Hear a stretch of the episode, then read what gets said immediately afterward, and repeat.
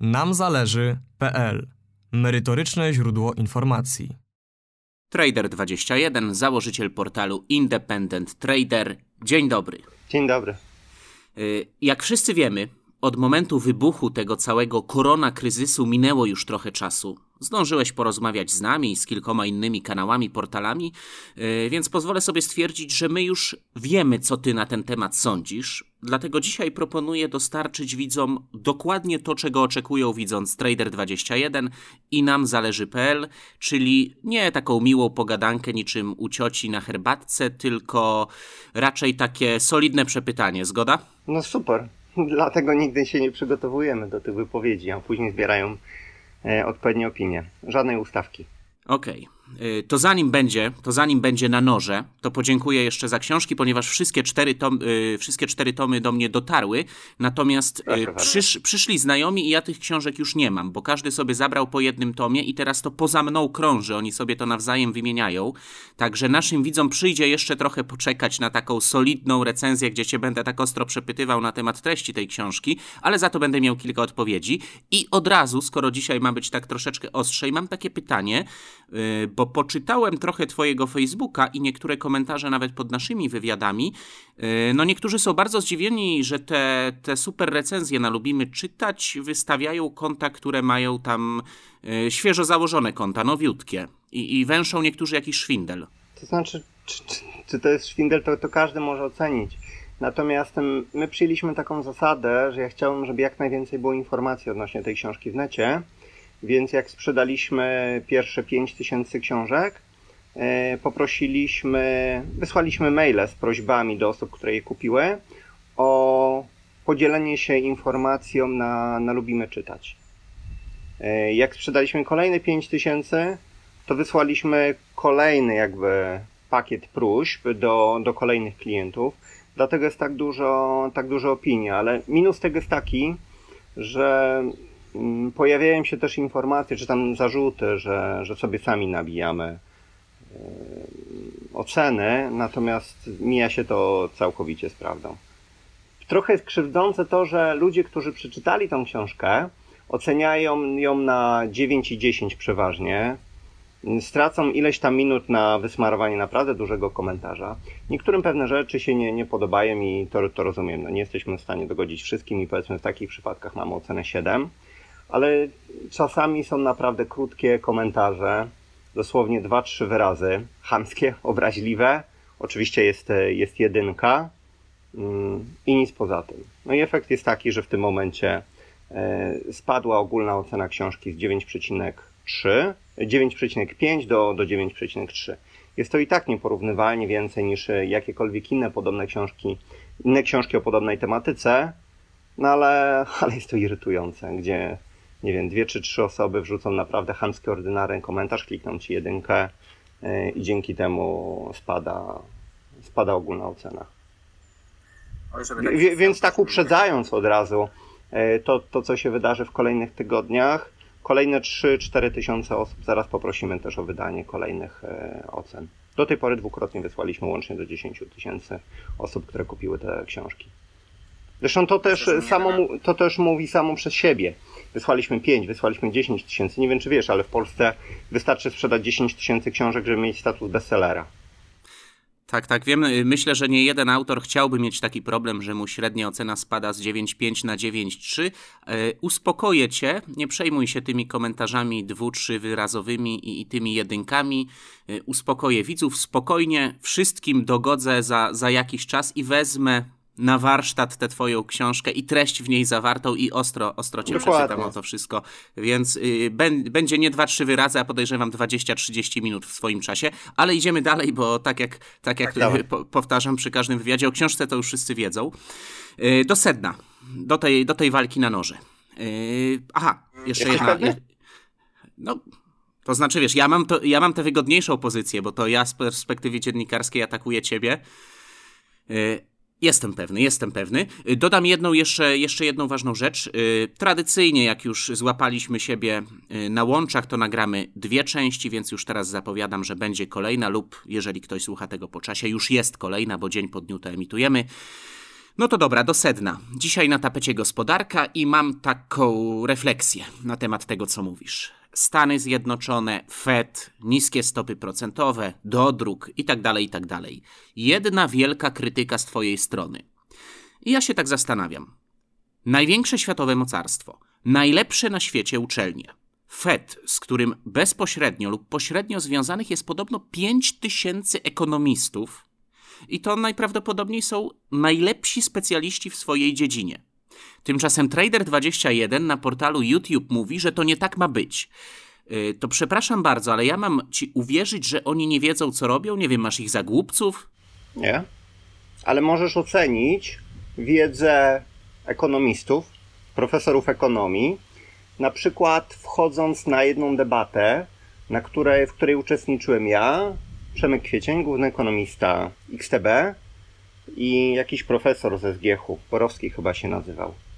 Możesz tam ocenić wartość argumentów i dyskusji. Teraz tak, odnosząc się do tego, kto może mieć rację. Pierwsza rzecz. Fed nie jest bankiem pod, e, pod jurysdykcją Stanów Zjednoczonych, tylko jest całkowicie od niej niezależny.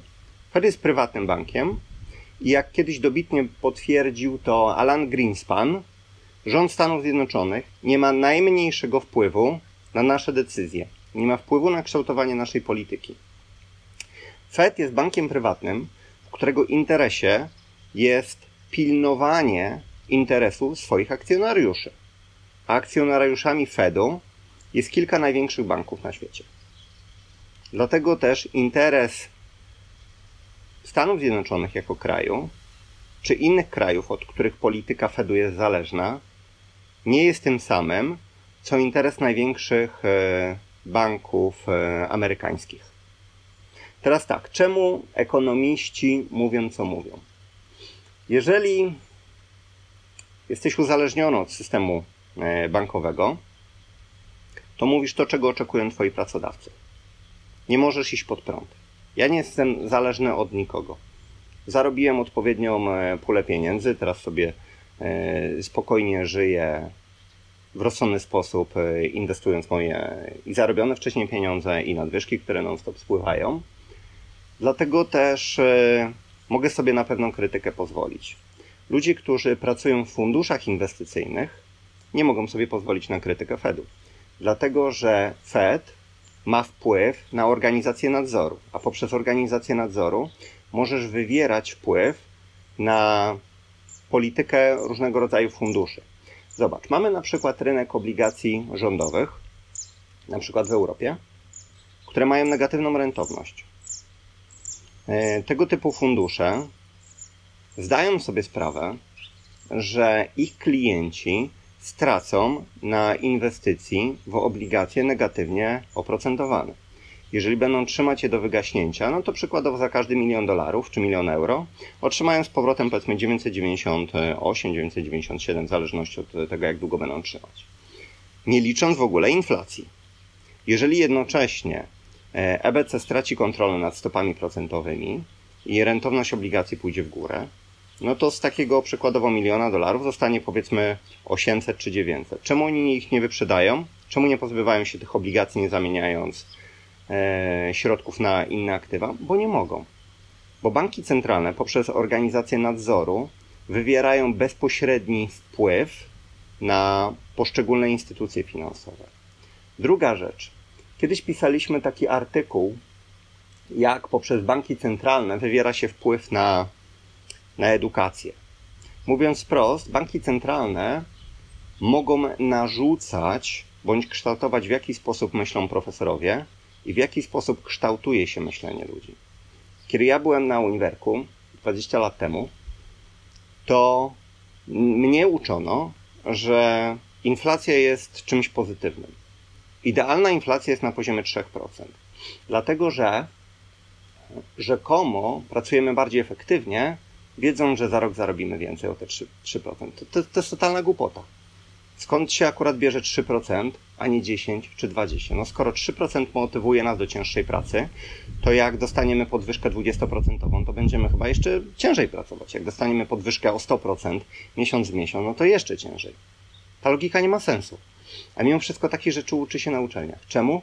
Dlatego, że nasz system monetarny wymusza nieustanny przyrost e, waluty w obiegu, żeby się nie rozsypał. Dlatego właśnie uczy nas się taki głupot. Owszem, na rynku masz mnóstwo ekonomistów, którzy mówią rzeczy, które są niezgodne z tym głównym nurtem. Ale oni są w mniejszości, dlatego że większość ekonomistów jest zależna od, od systemu, w którym żyją, więc nie będą się po prostu z nim kopać. Druga sprawa jest taka, że główne stacje medialne, tak zwany mainstream, nie zaprasza do siebie ekonomistów, którzy mówią jak jest. Jest na przykład taki dziennikarz amerykański, Greg Hunter. E, bardzo dobry dziennikarz, genialny człowiek. E, on kiedyś pracował w mainstreamie, natomiast odszedł ze względu na naciski. On nie mógł mówić pewnych rzeczy. E, wręcz mu narzucano pewną linię. Odszedł, stworzył własny kanał i na USA Watchdog możesz posłuchać rzeczywiście niezależnych opinii ekonomistów, na przykład Michael Pento gość, który zarządza e, gigantycznym kapitałem, miliardami dolarów, który otwarcie krytykuje politykę Fedów, jak i politykę banków centralnych, pozostałych, który mówi jak jest. Ale takiego Michaela Pento nigdy nie zaprosi się do, do mainstreamu. Dobrze, sprawdzę to, o czym mówisz, natomiast y, to, co... Po... Jeżeli chcesz, możemy na przykład dyskutować odnośnie kon konkretnych testów. No, czemu niskie stopy procentowe są E, moim zdaniem złe, a czemu są dobre według e, bankierów centralnych. To za momencik, to za momencik do tego... Wiesz co, przerwę ci jeszcze na chwilkę. Jed jedną rzecz. Jak będziesz to sprawdzał, mhm. poczytaj jednocześnie, co mówili bankierzy centralni przed tym, jak zostali wybrani do banku centralnego oraz po tym, jak odeszli. Co na przykład mówił Greenspan odnośnie złota przed tym, jak został prezesem banku centralnego, po tym, jak był bankierem centralnym i po tym, jak odszedł. I analogicznie odnośnie Bena Bernanke. Możesz pisać Ben Bernanke drunk, kiedy po wypiciu zbyt dużej alkoholu, ilości alkoholu i przypływie szczerości mówił jak jest. Okej, okay, to zadałeś mi takie obszerne zadanie domowe, bo trochę mi zajmie posprawdzanie tego wszystkiego, wygooglowanie, zweryfikowanie. Ale myślę, że to e, wyjdzie z dobrem dla Twoich czytelników. Okej, okay, okej. Okay. Dobrze. Yy, to zaraz jeszcze o tych stopach procentowych, o konkretnych decyzjach. Natomiast jedna rzecz, którą powiedziałeś, zwróciła moją uwagę. Yy, o tej właśnie inflacji, o tej logice, że skoro niby 3 to jest dobrze, to 20 albo 100 to powinno być w ogóle najlepiej. To mi przypomina, wiesz, takie gadanie na zasadzie, jakby ktoś powiedział na przykład, jeżeli posolimy trochę zupę, to zupa jest smaczniejsza to jak wsypiemy kilo soli do zupy, to powinno być super smaczna, a nie jest. No jak to? To dorzucę pytanie. Czemu uważasz, że inflacja 3% jest dobra dla ekonomii? Yy, ja tego nie powiedziałem. Al, albo poczekaj, poczekaj. Masz sprzęt do, do nagrania. Nieważne, czy to jest mikrofon, komputer. Yy, czy wiesz, ile za niego zapłaciłeś? Albo czy wiesz, ile zapłaciłeś za dany towar dalej niż rok temu? Tak, tak. Bo ja nie. Tak. A ja nie. Nie jestem w stanie Ci odpowiedzieć, ile zapłaciłem za, za laptopa, ile zapłaciłem za, za mikrofon, ile zapłaciłem za koszulę, spodnie i tak. Bo to są rzeczy dla mnie nieznaczące. A już na pewno nie zdam sobie sprawy z tego, czy, czy rok temu zarobiłem 3% więcej, czy 3% mniej. I myślę, że w ten sposób 99% społeczeństwa ma. Ja nie powiedziałem, że to jest dobrze, że jest taka inflacja, tylko zwróciłem uwagę na tę logikę, o której wspomniałeś. Mhm. Że, że nie, nie można wszystkiego przejaskrawić od razu do ekstremów, no bo to, to, to, to jest troszeczkę taki argument, no według mnie nie w porządku, jak z tą solą albo z cukrem w herbacie. Dobrze, to, to poroz, porozmawiamy o konkretach. Co twierdzą bankierzy centralni, a z czym się nie zgadza? Yy, to Że dodruk jest dobry? Że dodruk będzie ratował ekonomię? Nie, y, akurat mam o to pytanie kolejne, więc idea, idealnie się składa. Dobrze, Stany drukują dolara i nawet weźmy tutaj ten, yy, to co mówią wszyscy, nawet już nie tylko ty, powszechnie się mówi, że Stany mogą to robić dzięki tej swojej wyjątkowej uprzywilejowanej pozycji i, i, i tej yy, globalnej pozycji dolara. Yy, No tylko wydaje mi się, że mimo wszystko jest pewna granica. Oni nie mogą tego robić w nieskończoność. I wracając do pierwszego pytania, myślę, że kilka tysięcy najlepszych ekonomistów w Stanach Zjednoczonych to nie są głupcy. Oni wiedzą, gdzie jest ta granica, i może to wszystko, co widzimy, jest elementem jak najbardziej przemyślanej i najlepszej dostępnej w tej chwili strategii, podjętej na podstawie danych, których my być może nie mamy. Wojtek, to cofnijmy się może kilka lat wstecz. Trzy dekady dokładnie. W 1989 roku załamała się gospodarka Japonii. Mieliśmy skrajnie wysokie ceny akcji, skrajnie wysokie ceny nieruchomości. E, postanowiono ratować japońską gospodarkę obniżeniem stóp procentowych i skupowaniem japońskich obligacji za świeżo wydrukowane pieniądze, jeny, żeby obniżyć koszt obsługi długu. Jaki to efekt wywołało? Mieliśmy niskie stopy procentowe, czyli każdy mógł się zadłużyć po koszcie zbliżonym do zera, więc dług rósł. Politycy, którzy zawsze wydają walutę dużo mniej efektywnie niż ludzie, mogli zadłużać kraj na potęgę. Po trzech dekadach stosowania takiej polityki mieliśmy dług, który doszedł do jakichś 240% PKB. Mieliśmy wysoki dług na poziomie osobistym oraz korporacyjnym i mieliśmy tak zwane trzy zmarnowane dekady. 30 lat eksperymentu japońskiego pokazało, że polityka zerowych stóp procentowych do druku nie jest żadnym rozwiązaniem. Teraz cofnijmy się jeszcze bardziej w czasie. Możemy sobie sprawdzić historycznie po II wojnie światowej, które kraje w Europie miały najbardziej rozsądną politykę monetarną, czyli które kraje najbardziej pilnowały się przed wzrostem inflacji i które utrzymywały mocną walutę. To były dwa kraje tylko. To byli Niemcy i to była Szwajcaria. Szwajcarzy byli od zawsze przywiązani do mocnej waluty. Jeszcze do 1999 roku mieli franka opartego o rezerwy złota. Dopiero 21 lat temu Szwajcaria jako ostatni kraj na świecie porzucił standard złota. Niemcy dla odmiany byli przywiązani do mocnej waluty nie ze względu na to, że, jakoś, że coś takiego mówią teorie ekonomiczne, tylko kraj ten doświadczył dobrodziejstw e, hiperinflacji dwukrotnie w XIX wieku. I wiedzieli, jak wysoka inflacja jest destruktywna dla, dla gospodarki. I jeden i drugi kraj natychmiast, gdy tylko pojawiała się inflacja, podnosił stopy procentowe i ograniczał e, emisję waluty. Jednocześnie, jeżeli tylko przy wyższych stopach e, politycy rządzący krajem mieli automatyczny hamulec przeciwko zwiększaniu zadłużenia. No bo jeżeli masz dług na poziomie X i powiedzmy 5 czy 10% środków budżetowych musisz przeznaczyć na spłatę odsetek, to masz automatyczny hamulec. Zastanawiasz się 10 razy, czy zadłużyć bardziej kraj. Efekt jest taki, że te dwa kraje, Szwajcaria oraz Niemcy, Niemcy mniej więcej do czasu wprowadzenia euro, rozwijały się bardzo szybko na świecie, miały bardzo silny przemysł, rozsądny poziom zadłużenia i wysoki poziom oszczędności na poziomie osobistym. Dlatego, że jeżeli masz pozytywne stopy procentowe, czyli wyższe niż inflacja, to opłaca ci się oszczędzać. Jednocześnie nie tworzyły się bańki spekulacyjne. A z drugiej strony mieliśmy Japonię, która ma trzy stracone dekady. Czy to jest wystarczające uzasadnienie? Dobrze. Idźmy w takim razie dalej. Rozumiem ten punkt widzenia.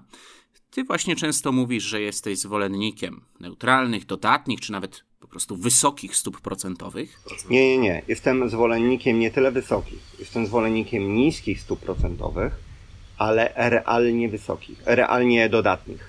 Czyli idealna sytuacja dla mnie jest taka, w której mamy powiedzmy zerową inflację bądź naturalną deflację, bo czymś e, zupełnie naturalnym jest spadek cen. Mamy coś takiego jak postęp techniczny, technologiczny. Możemy taniej produkować żywność, taniej wydobywać surowce, taniej produkować różnego rodzaju dobra, ze względu na to, że postęp technologiczny wymusza e, doprowadza do spadku ich cen. Zobacz, ile kosztował telefon komórkowy dwie dekady temu, ile kosztuje dzisiaj. Dzisiaj to jest zabawka. Mimo, że ma moc obliczeniową taką, jakiej 10 lat temu nie mogliśmy sobie, nie wiem, wyobrazić. E, I to jest naturalna rzecz. Ale w świecie, w którym banki centralne w sztuczny sposób utrzymują niskie stopy procentowe, mamy permanentną inflację. Czyli dodruk waluty, zwiększanie waluty w obiegu niweluje efekt naturalnej deflacji i jednocześnie dodaje kilka procent do, do inflacji. Efekt jest taki, że w dłuższym terminie rosną ceny niemalże wszystkich dóbr i usług. I najgorsze jest to, że nie nadążają za tym aktywa, które tradycyjnie pozwalały przechować e, siłę nabywczą. 90% osób nie jest i nigdy nie będzie inwestorami. Te 90% osób powinno mieć możliwość przechowania siły nabywczej e, kapitału, który na przykład wynika z pracy. Może inaczej, uproszczę to. Moi rodzice czy, czy moi dziadkowie w normalnym świecie, jak na przykład rozmawialiśmy o Stanach Zjednoczonych, między rokiem 1980 a 2000 mogli przechować całą siłę nabywczą swoich pieniędzy na kontach bądź w obligacjach, bo mieliśmy stopy procentowe 1-2% wyższe od realnej inflacji. Czyli kupując obligacje krótko czy długoterminowe, lokując pieniądze na koncie, ich wartość przyrastała o inflację plus 1 czy 2%. I to jest normalne otoczenie. A dzisiaj żyjemy w świecie, w którym masz zerowe oprocentowanie lokat, dziesięcioletnie obligacje skarbowe płacą ci 1,5%, a masz inflację na poziomie 5%. I co w takim scenariuszu te osoby mogą zrobić? Widzą, jak topnieje wartość ich pieniędzy, więc kupują różnego rodzaju aktywa, myśląc, że przechowają siłę nabywczą. Jedni kupują bardzo drogie nieruchomości, inni lokują pieniądze na giełdzie, jeszcze inni w jakichś funduszach. Dla większości tych osób inwestowanie kończy się bardzo źle. Bo ludzie, którzy tak, nie mają tak wiedzy, mają tendencję do kupowania drogich aktywów po tym, jak już urosły. Zmierzam do tego, że negatywne, rzeczywiste stopy procentowe prowadzą do sytuacji, w której kreuje się bańki spekulacyjne, na których zawsze największym przegranym jest klasa średnia. Tak, tutaj się zgodzę, że ta przysłowiowa pani Jadzia, która skromnie sobie ciła grosik do grosika, no, powinna mieć chyba y, pewną łatwość w tym, żeby te pieniądze odkładać i one nie traciły na wartości, no bo to jest jednak y, okradanie tej pani Jadzi, która nie ma wiedzy finansowej i dlaczego te pieniądze mają jej znikać. Ale. I ta pani Jadzia jest właśnie okradana poprzez politykę niskich stóp procentowych, która zmierza do zdewaluowania zadłużenia, które urosło na przestrzeni lat. A ono urosło szczególnie po roku 2001 w wyniku właśnie e, sztucznie utrzymywanych zbyt niskich stóp procentowych. Dobrze, ja też jestem kibicem pani Jadzi i, i chciałbym, żeby każdy mógł spokojnie odkładać pieniądze, ale właśnie co do tych stóp procentowych. No to upraszczam, tak jak powiedziałeś, że chciałbyś, żeby one realnie przynajmniej nie były negatywne. E, ale przyznasz chyba, że gospodarka, ekonomia to trochę bardziej złożony mechanizm niż bycie sobie zwolennikiem.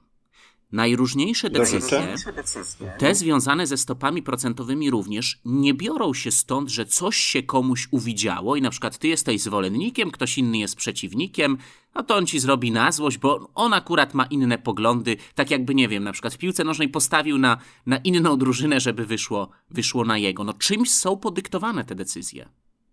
No czym? Być może dane. Zastanów się czym. Dane makroekonomiczne jakieś mogą do tego. Nie rozśmieszaj mnie, proszę cię. Wojtek.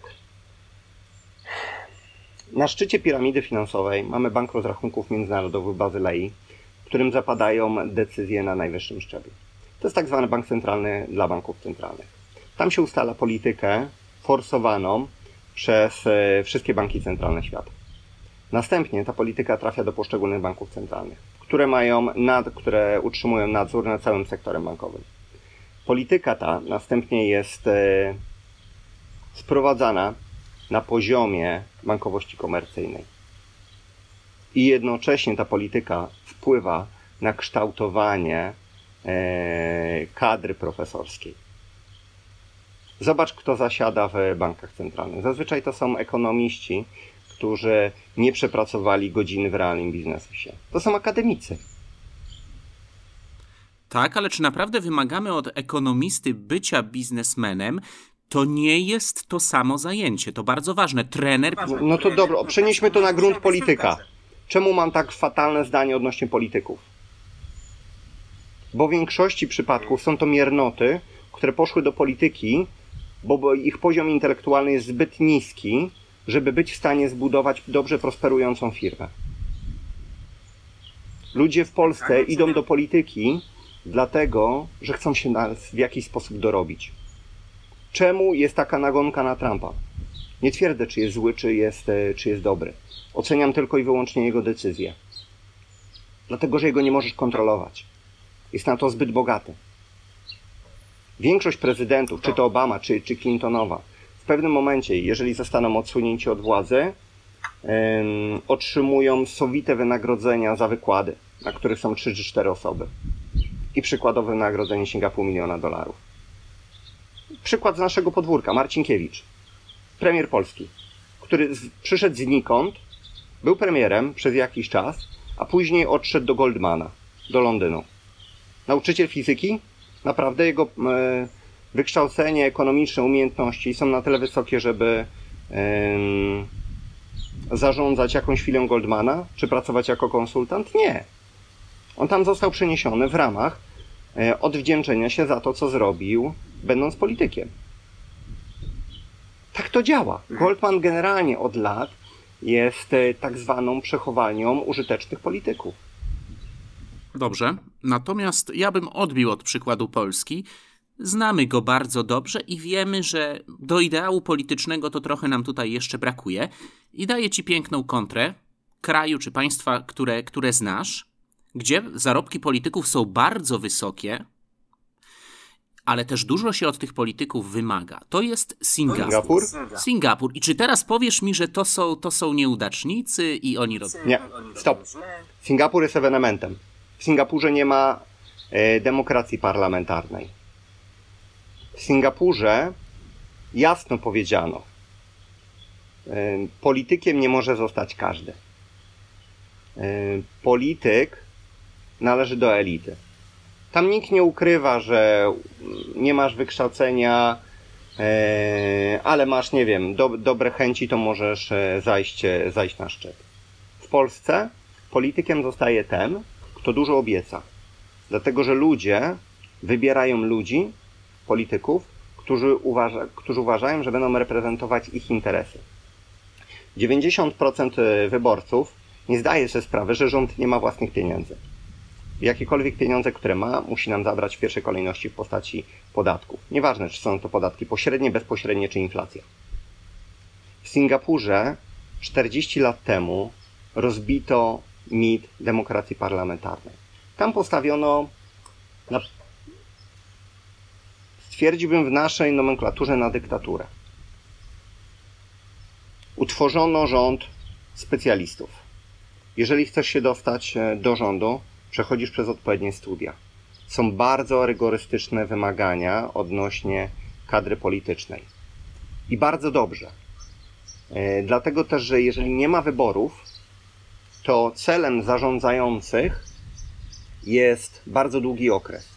Jeżeli ja coś rozwijam, ja nie mam okresu, nie wiem, od wyboru do wyborów.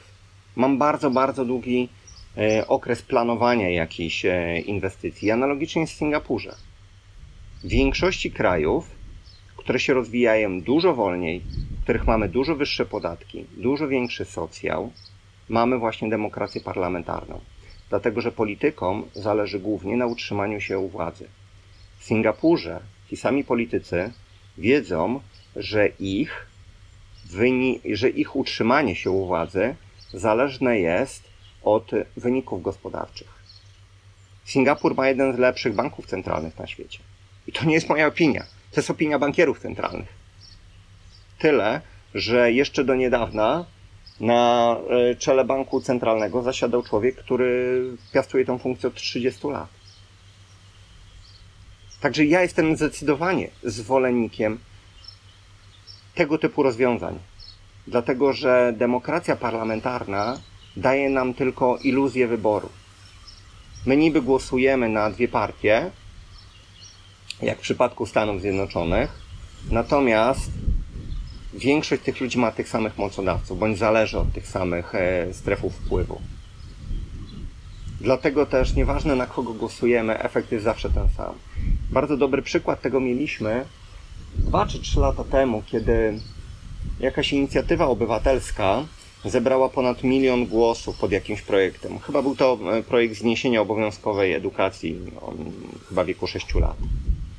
Milion głosów poszedł do kosza. To jest właśnie przykład, co myślą o wyborcach e, politycy. Wyborca się liczy w momencie, kiedy trzeba iść e, do, do urny i zdecydować o tym, czy wybierzemy partię A, czy, czy partię B.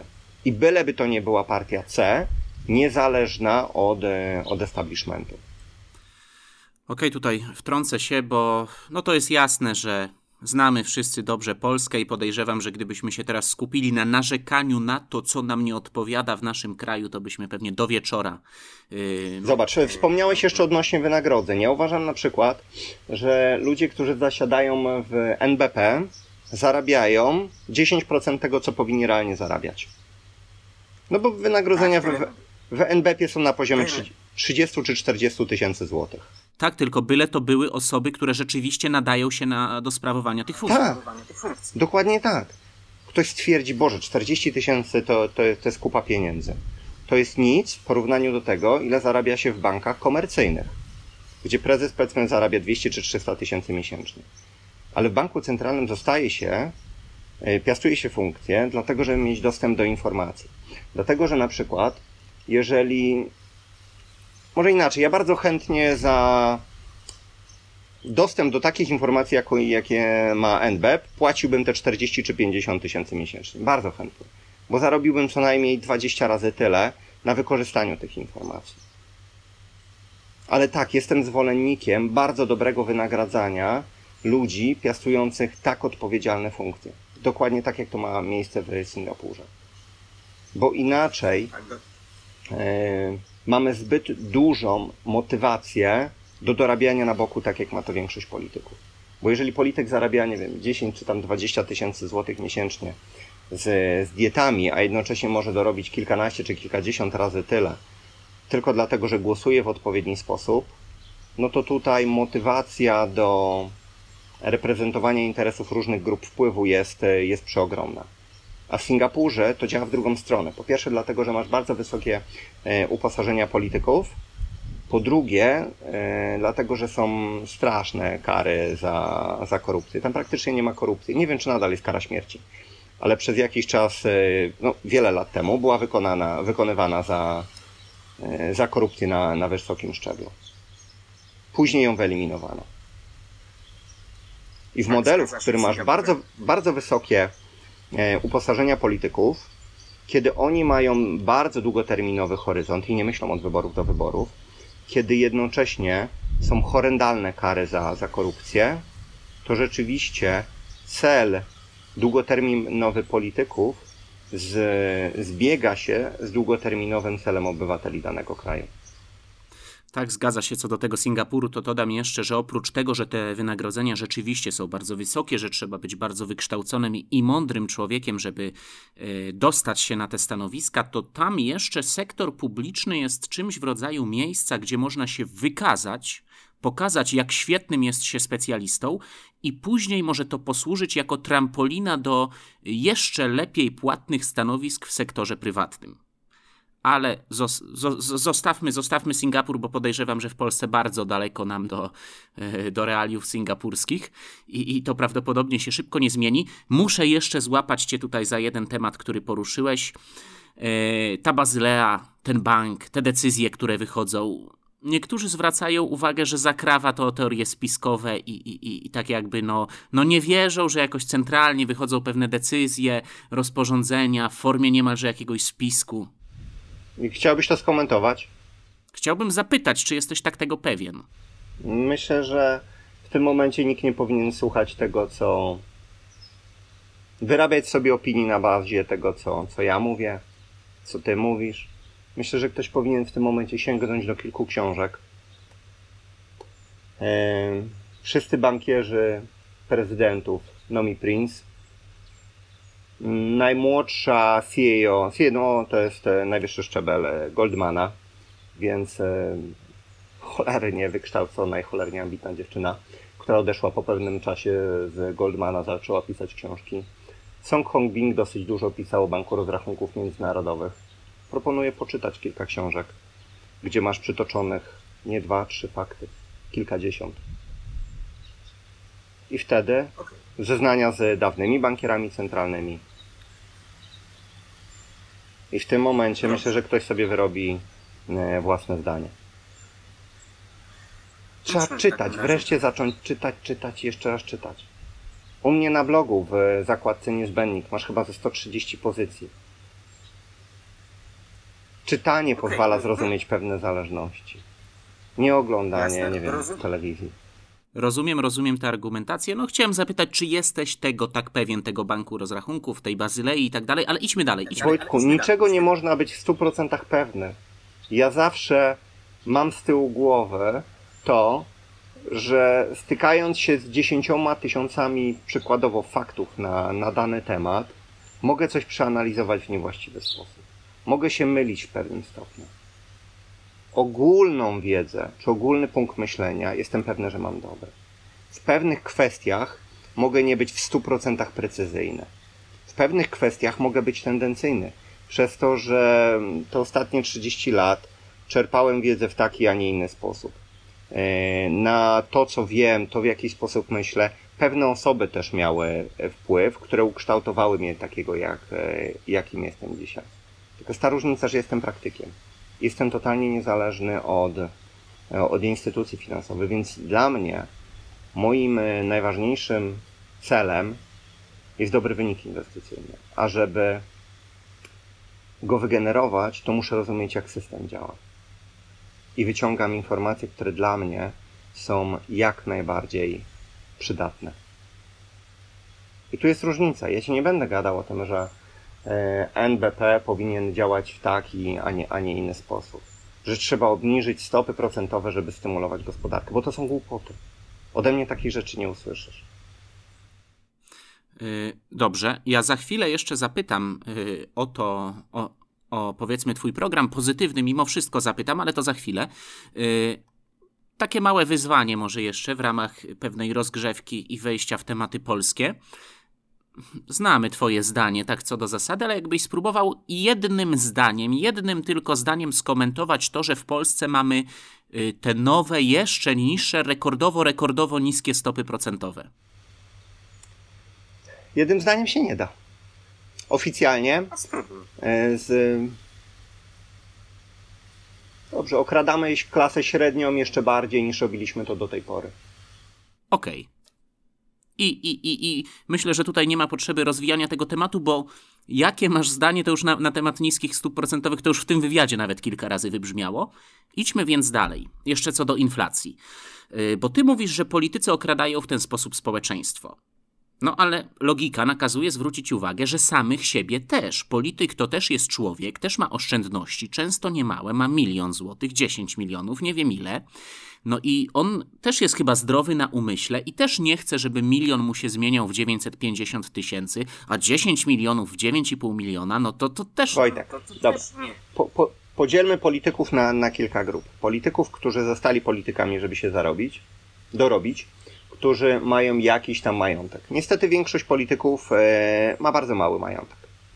O politycy, którzy mają milion czy dziesięć milionów, to są zazwyczaj ludzie, którzy w pierwszej kolejności, no bardziej 10 powiedzmy milionów, którzy w pierwszej kolejności e, utworzyli własne firmy, którzy są w mniejszości i później dostali się do, do wielkiej polityki. Pomijam osoby takie jak nasz premier, który ze względu na E, pozycję zawodową e, ojca bardzo szybko został prezesem banku i dorobił się trochę inny sposób. Ale jeżeli ktoś doszedł ciężką pracą do, do dużych pieniędzy, to zazwyczaj jest w stanie wyedukować się trochę. Jeżeli posiada odpowiednią edukację finansową, to dla niego y, niskie stopy procentowe nie są zagrożeniem. Tego typu ludzie nie trzymają pieniędzy na, na lokatach czy w obligacjach. Albo jeżeli trzymają, to jakieś drobne pieniądze, żeby powiedzieć e, ludziom, dobrze, ja mam tutaj część pieniędzy ulokowaną w banku tym i tym, wspieram polskie banki i tak dalej. Typowe zagranie pod publiczkę. Ale większość tych ludzi, posiadających duże majątki, stać na dobrych doradców, którzy zdają sobie sprawę, że na przykład w okresie silnie negatywnych stóp procentowych bardzo silnie zyskują metale szlachetne. Ci ludzie także mają ludzi od monitorowania inflacji. Wiedzą, że jeżeli rośnie inflacja, zwłaszcza w takim okresie jak dzisiaj, to część kapitału powinni ulokować w surowcach, których ceny najszybciej rosną właśnie w otoczeniu rosnącej inflacji. Ci ludzie potrafią sobie na przykład kupić e, rejty z drugiego końca świata, czy akcje najtaniej wycenione i ich inflacja nie dotyczy. Ich nie dotyka, przepraszam. Jeżeli masz aktywa, majątek ulokowany w odpowiednich aktywach, to inflacja dla ciebie nie jest żadnym problemem.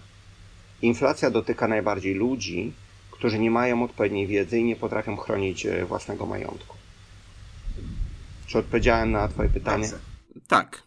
Rzeczywiście yy, ma to jakąś logikę. To znaczy, że takiego polityka rzeczywiście może, może nie obchodzić ta inflacja, bo on sobie tymi pieniędzmi tak obróci, że jemu żadnego zagrożenia to nie stwarza. Ale Idź po, Wojtek, poczekaj chwilkę. Myślę, że do tego moglibyśmy dodać jeszcze jedną rzecz. Pamiętasz 2013 rok i Cypr? Tak. To był moment, kiedy upadał Laiki Bank, jeden z większych banków e, na Cyprze. Na 7 dni przed zamknięciem oddziałów greckich większość polityków, która miała ulokowane pieniądze w Laiki, na masową skalę wyciągała. Oni wiedzieli, że, że dojdzie do, do cyfryzacji oszczędności. Przez 4 bądź 5 dni po tym, jak już gre, e, cypryjski oddział, przepraszam, został zamknięty, politycy wyciągali pieniądze z lajki z oddziału londyńskiego. To pokazuje, jaki dostęp do informacji ma przeciętny Kowalski, a jaki ma polityk. No, myślę, że to jest jasne, że polityk wie więcej. Tutaj byśmy mogli mnożyć te przykłady. Na przykład niech będzie, którą, którędy pójdzie autostrada. Ktoś sobie taką ziemię kupuje i wiadomo, co się dalej dzieje, ale to myślę, że to banały. Idźmy dalej. Politycy źli, system zły, dodruk zły, stopy. Nie, Wojtek, nie, absolutnie. Nie, nie, nie, nie, nie możemy generalizować. Zobacz, ma, ma, mamy na przykład e, polityków w Szwajcarii którzy zostają polityk, politykami zazwyczaj ze względu na pewne walory ideowe. E, prezydent Szwajcarii jeździ pociągiem, nie ma żadnej ochrony. E, kiedy wyszła taka sytuacja, że żona któregoś z zastępców szefa Banku Centralnego Szwajcarii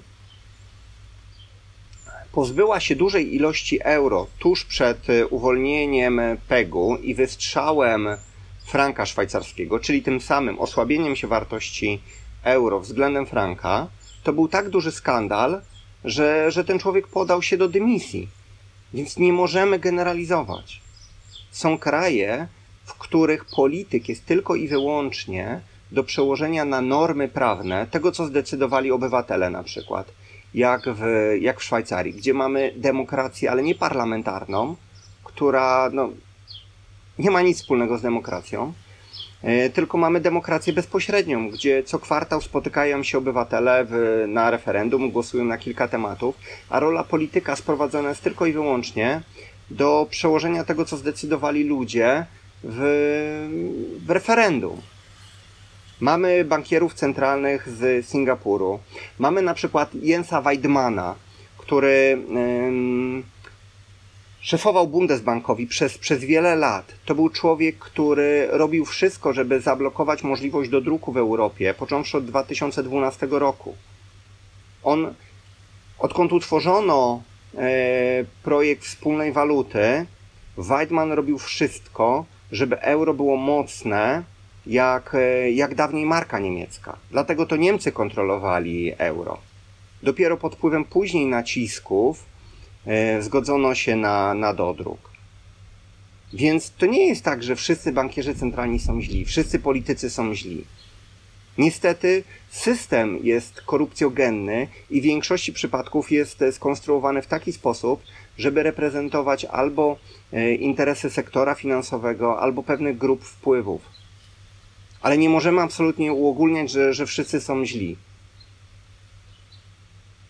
Dążę do tego, okay. że z pewnych bardzo dobrych przykładów, niestety z mniejszości, powinniśmy brać e, jakiś przykład i próbować tego typu e, rzeczy implementować na, na większą skalę.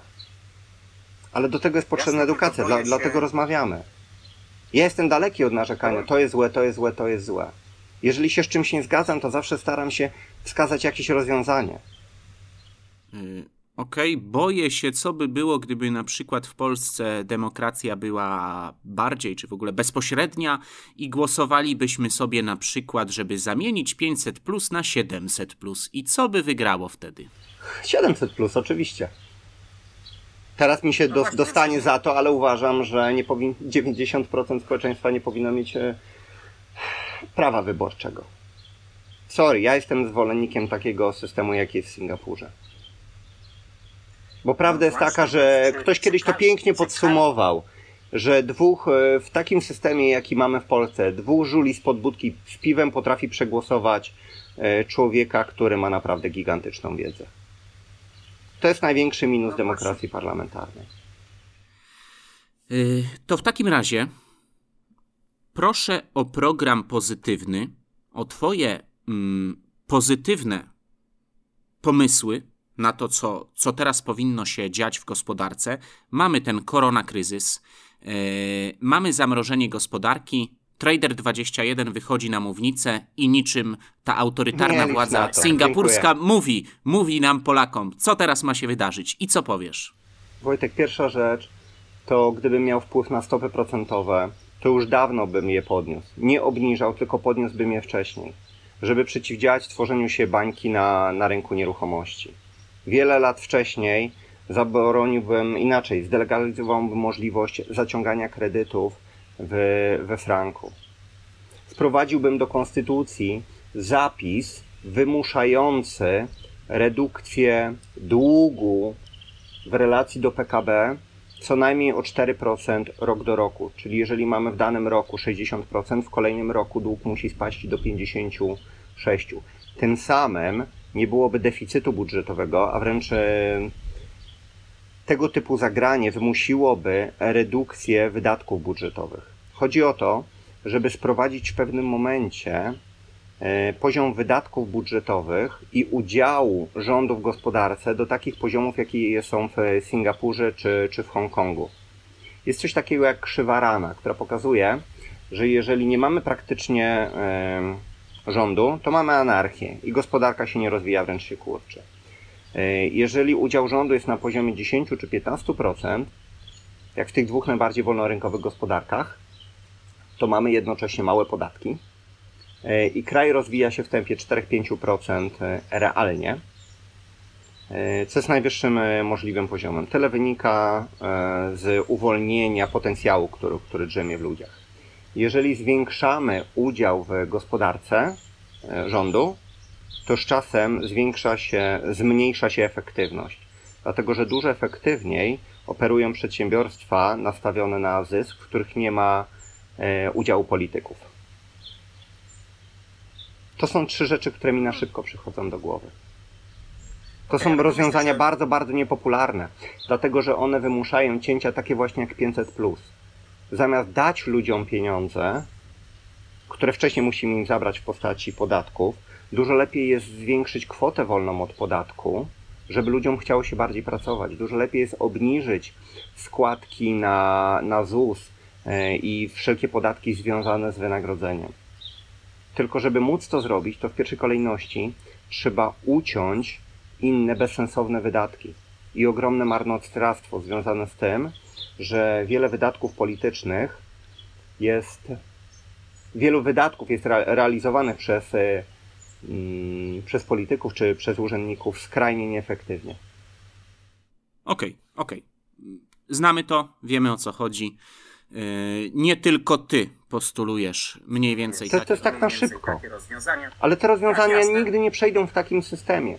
Dlatego, że system oparty na demokracji e, parlamentarnej sprawia, że ludzie głosują na ludzi, którzy e, obiecają większe wydatki. Im większe wydatki, tym konieczność większego opodatkowania. I tym samym idziemy ciągle w kierunku zwiększenia udziału rządu w gospodarce. I w pewnym momencie kończymy w socjalizmie, który z czasem przeradza się w komunizm.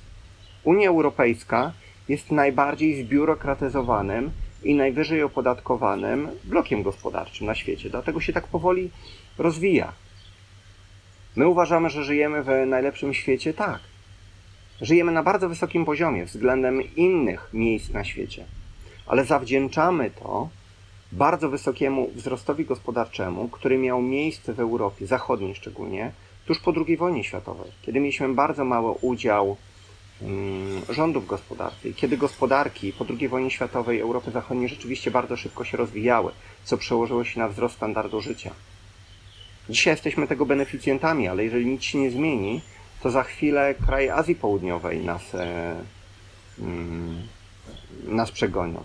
Wiele osób, które nie było w Azji, uważa, że no, to jest kraj, gdzie ludzie siedzą na polach i nie wiem, ryż sobie skubią. Proponuję pojechać tam i zobaczyć, jak rzeczywiście wygląda wzrost e, gospodarczy w tak zwanych no, tygrysach azjatyckich. Dużo jeździsz po świecie, więc sam widzisz. Tak, mamy już te tygrysy azjatyckie klasyczne, Hongkong, Singapur, Tajwan, Korea Południowa, jeszcze tam osobno Chiny, Japonia. Kolejne tygrysy nam tam rosną, te Filipiny, Malezje i tak dalej, i tak dalej. Wszystko się zgadza. Yy, Mam na koniec jeszcze takie pytanie od jednego z, z czytelników, z widzów, który zostawił, zostawił to pytanie pod, pod jednym z ostatnich filmów. Przeczytam może w słowo w słowo, tak będzie łatwiej. Wiele osób przypisuje sobie, że przewidzieli kryzys, a koronawirus był tylko katalizatorem. Mam wątpliwości. Kryzys z koronawirusem pokazał, jakie karty mają rządy. W skrócie, nielimitowany dodruk. Wydaje mi się, że każdy inny kryzys, na przykład podobny do upadku banku Lehman Brothers, dałoby się opan- łatwo opanować tymi samymi kartami, co teraz, i hossa trwałaby kolejne 10 lat. Czy to jednak nie pokazuje, że ten kryzys jest zupełnie przypadkowy? Kolejna rzecz, za którą mi się oberwie. Trudno. Koronawirus, nawet biorąc pod uwagę wszystkie zgony, zwiększył ilość zgonów o 0,6% w perspektywie globalnej. 99% osób, które umiera i które zostały zakwalifikowane jako zgony wywołane koronawirusem, miało choroby współistniejące. Dla mnie koronawirus i zamknięcie gospodarki jest perfekcyjnym uzasadnieniem do uruchomienia narzędzi, które zastosowały banki centralne, które nie przeszłyby wcześniej.